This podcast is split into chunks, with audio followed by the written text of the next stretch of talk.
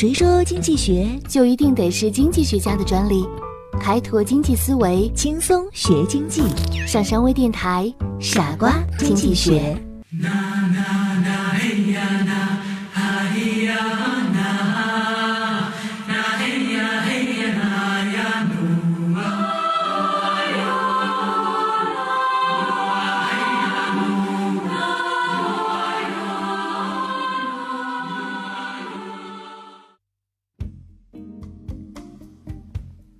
今天的内容，让我们先从一个猪圈开始讲起吧。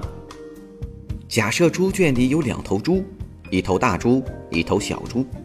猪圈的一头有猪食槽，另一头则安装着控制猪食供应的按钮。按一下按钮，会有一定单位的猪食进槽。按钮和食槽隔得很远。假设两头猪都非常的理性，有着清晰认识和实现自身利益的能力。再假设，猪每次按动按钮都会有十个单位的饲料进入猪槽，但是并非白白得到饲料。猪在按动按钮以及跑到食槽要付出的劳动，会消耗相当于两个单位饲料的能量。此外，当一头猪按了按钮之后，再跑回食槽的时候，它吃到的东西可能就会比另一头猪要少一些。那么问题来了，谁去按动按钮呢？而这个就是我们今天要说的博弈论中的著名模型智猪博弈。我们来看，如果大猪去按按钮，小猪等待着。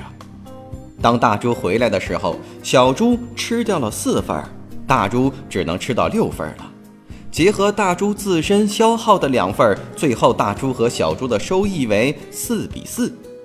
可是如果小猪去按动按钮，大猪等着吃，那么大猪可能会吃掉九份饲料，只留下一份给小猪。我们之前说过，小猪自身也会消耗掉两份，最后大猪和小猪的收益比为九比负一。若两头猪同时商量好跑去按按钮，那么大猪可能吃到七份饲料，而小猪可以吃到三份饲料。最后，大猪和小猪的收益为五比一。然而，最差的一种情况是两头猪都不去按按钮，那么它们当然吃不到东西，所以收益为零。通过刚才的例子，我们可以看到一个奇怪的现象。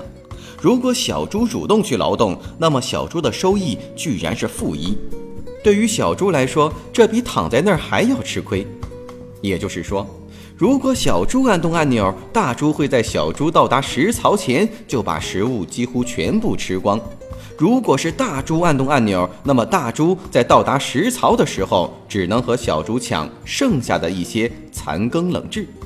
既然小猪劳动不得时，则小猪是不会主动按动按钮的。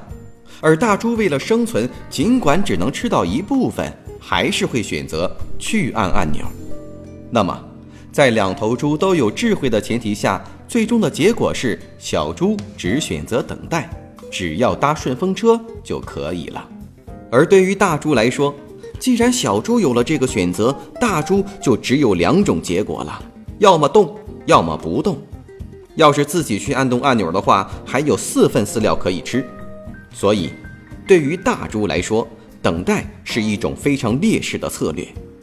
我们已经假设了大猪和小猪都是非常理性的智猪，那么当大猪知道小猪不会主动去按按钮的时候，它亲自动手总比不动要强。因此它会为了自己的利益而主动地奔走于踏板和食槽之间。这就是智猪博弈的最后均衡。智猪博弈给我们的启示就是，生活中有些事情如果自己费力去做，倒不妨找一个机会搭个便车，既省力又实惠。历史上有名的草船借箭讲的就是这个道理。生活中还有很多这样的例子，比如我们所熟知的名人效应。其实都是搭便车的小猪在借大猪的力量为自己谋取收益。 T C L 为了打造国产手机第一品牌的国际化形象，斥巨资一千万聘请韩国第一美女金喜善，并力邀国际级导演张艺谋担纲广告片的拍摄。金喜善美丽、高贵、大方，符合产品本身的特质，同时她的国际化背景和对中国年轻时尚群体的巨大感召力也是 T C L 品牌可以搭便车的重要因素。在金喜善出演的广告中没有一句台词，金喜善只是利用自己的肢体语言和表情表达出她对 T C L 手机的喜爱和信赖。这部广告片在中央电视台的黄金时段进行了投放，取得了很好的传播效果。 T C L 手机中国手机新形象的传播语传遍全国。